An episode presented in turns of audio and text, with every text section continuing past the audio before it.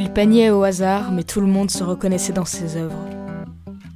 Symbole ultime de l'absurdité humaine.